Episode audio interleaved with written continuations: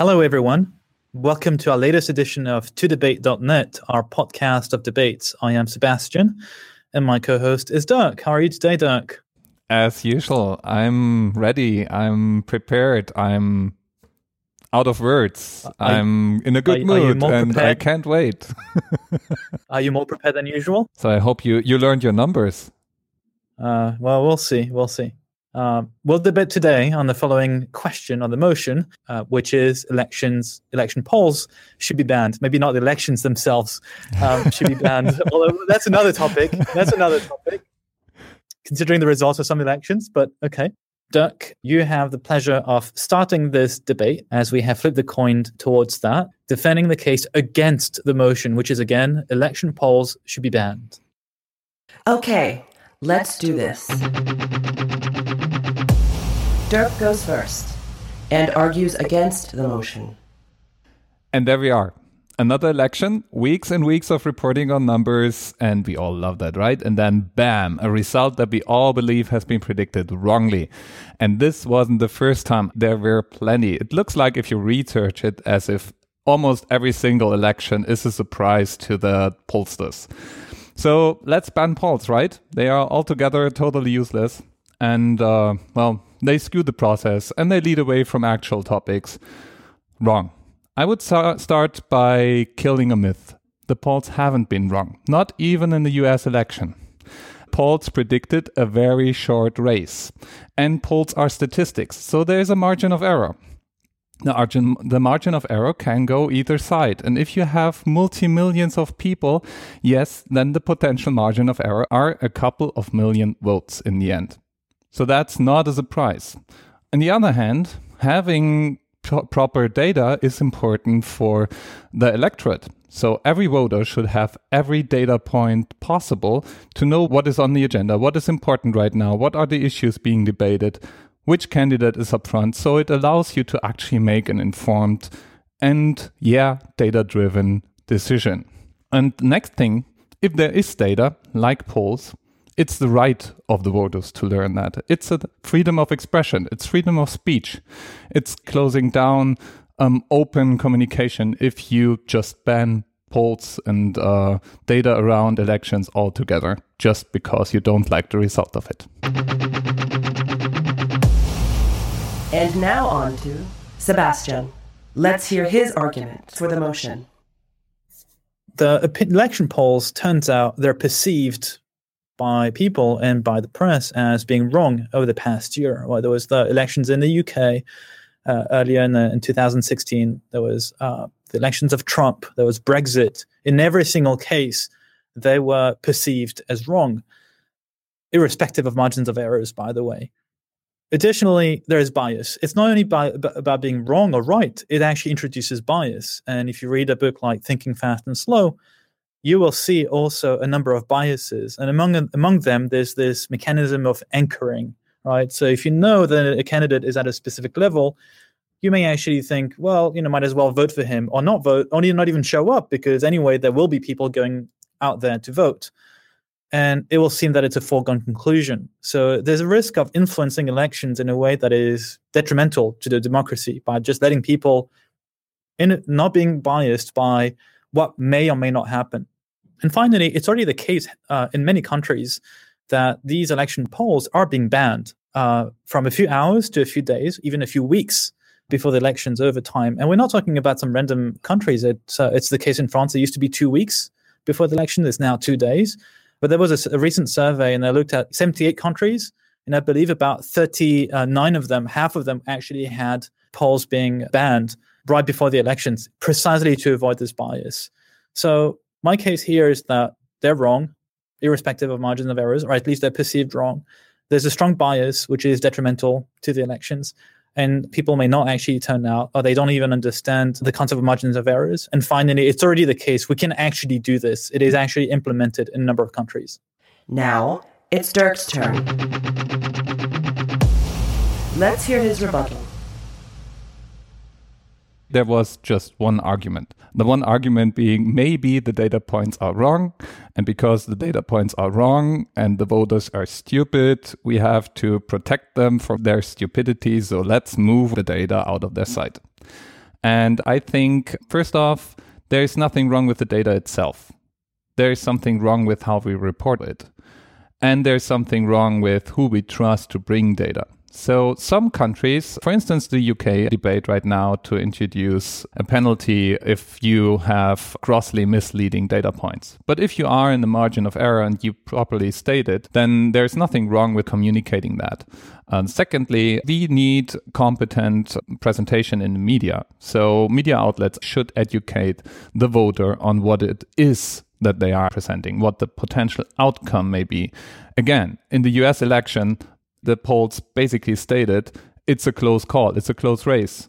And then what happened was that there was an interpre- uh, interpretation floating around saying that the likelihood of winning is this or that. And that was where the problem happened. That is where the misleading interpretation occurs. In general, voting tactical, staying at home, going to the votings based on, on, on data is also democratic it's a decision made by the electorate. So if people are not going to vote and then are burned because they misread the polls, maybe that's teaching them a lesson. Maybe next time they're going to vote and vote as they really believe and vote based on issues if it's really not the majority of the voters that wanted to have that outcome, then maybe those voters that haven't been heard properly will next time make sure that they actually show up to the vote instead of believing a poll um, result that tells them their vote is not necessary anymore.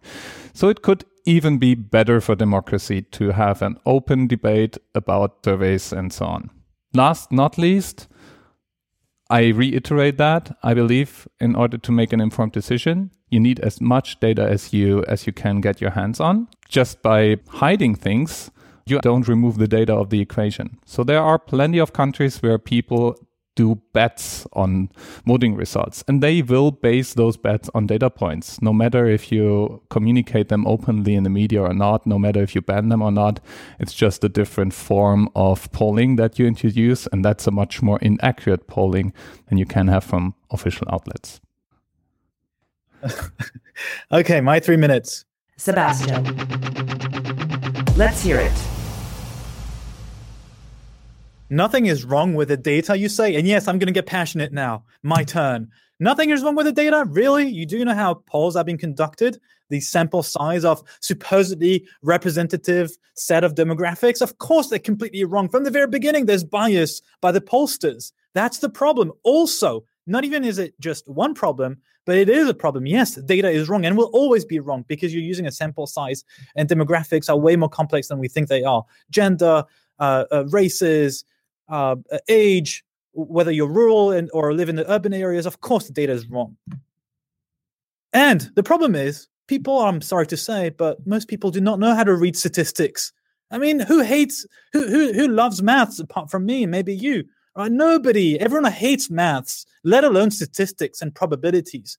Nobody gives an has any understanding of what the margin of error is. Even engineers, I can guarantee you, you can ask them around. Even today, engineers, they will be confused as to how you calculate a margin of error. So people do not know how to read the data. Sure, you can feed them with the data and you can trick them with it. Now you say you want to educate people and give them more data. Fine. Let's let let the media focus on the programs themselves. What does the data bring you to know whether a person may be ahead of the race. Absolutely nothing. Analyze, uh, if you want data, here's the data that you can analyze whether a, a program, a political program, is actually financially doable. Let's look into the data. Journalists, most of them, I'm sorry to say, they're not really good at this. Right? There's no one who's going to say Trump's or Clinton's or Sarkozy's or Hollande's program or Merkel's program is actually viable right if that's not going to lead to something which is dramatic for the for the country's finances let's let's use that data that's way more interesting way more meaningful now here's one more thing. We talk about trump we talk about clinton but who knows there was actually other candidates at these elections? Same in france same, same in germany. We don't hear about them. You're talking about freedom of speech? Seriously?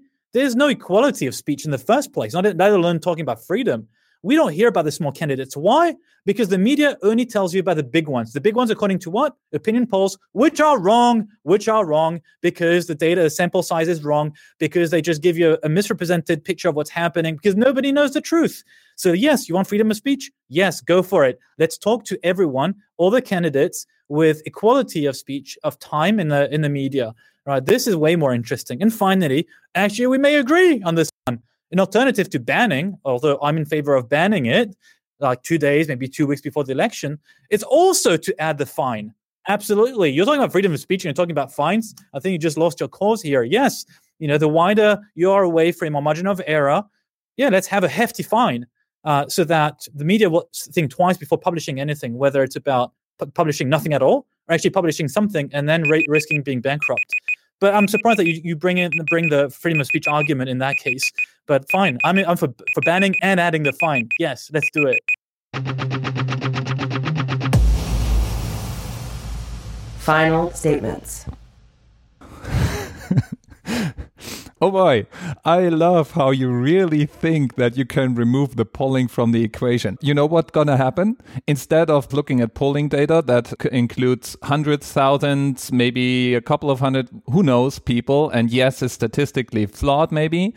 Instead of that, you're gonna poll your friends and your family. You turn around and ask the guy next to you what he thinks, and that's where you base your opinion on. So it's not changing anything. Do you want to ba- ban that too? Do you make it illegal the day before the election to ask your spouse what she's gonna gonna vote for? I don't think so. So yes, I would I would add a fee. I would add education, but I think the voter has a right to know what others in his country, in his electorate think of the issue, think of the candidates, and think about uh, who they're going to vote. The politicians have a right to that too because it helps them focus. Sebastian. Sure, you can ask a wife. You can absolutely ask a wife what she's going to vote for, but this is private information, right? You're not influencing anyone else beyond your close circle of friends. So that's perfectly fine with me. I'm not telling you to uh, censor what you're doing. So we're talking about public influence. And this is the problem because the data is wrong, because the sampling size has too much bias, because there's no absolute truth. This is not a science when you're actually polling people to ask whether they're going to vote, whether they're actually going to turn up. So the problem is there's no right to know because there's a right to know something that is wrong. You're actually misinforming the public with erroneous data, which people can't even read properly, even if it were correct. You want more education? I say I want to have more democracy. Let's hear about all the candidates in a more equal way, right? Instead of influencing the debate or the elections towards one or two major parties, like it case in most of our uh, uh, modern societies. And yes, let's ban, as it is the case today in at least 39 countries, including democracies, ban election polls uh, prior to the elections, at least two days, maybe even a week before the elections, and have a fine for uh, media which misinforms the public.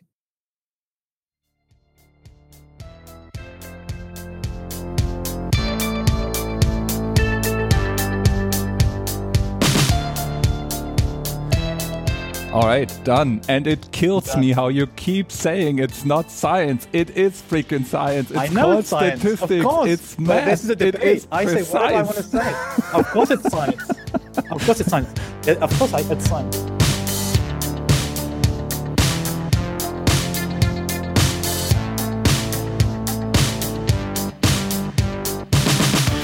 Okay, I guess it's my turn. Go on. Feeling nervous every week with this. Yeah, me too. I just Did you got, get more I was short of I was short of breath.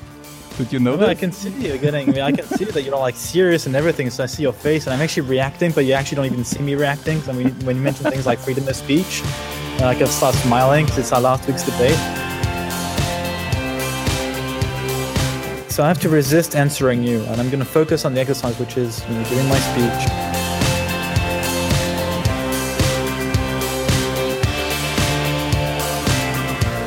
And now I know I went over for like 10 or 15 seconds just because Like I always. scrambled Like always. earlier. Yeah, Like yeah, yeah, always, yeah, this is the bias that you're trying to instill on our listeners that you actually try to win because you get these extra seconds. I know. I- do this every, every time.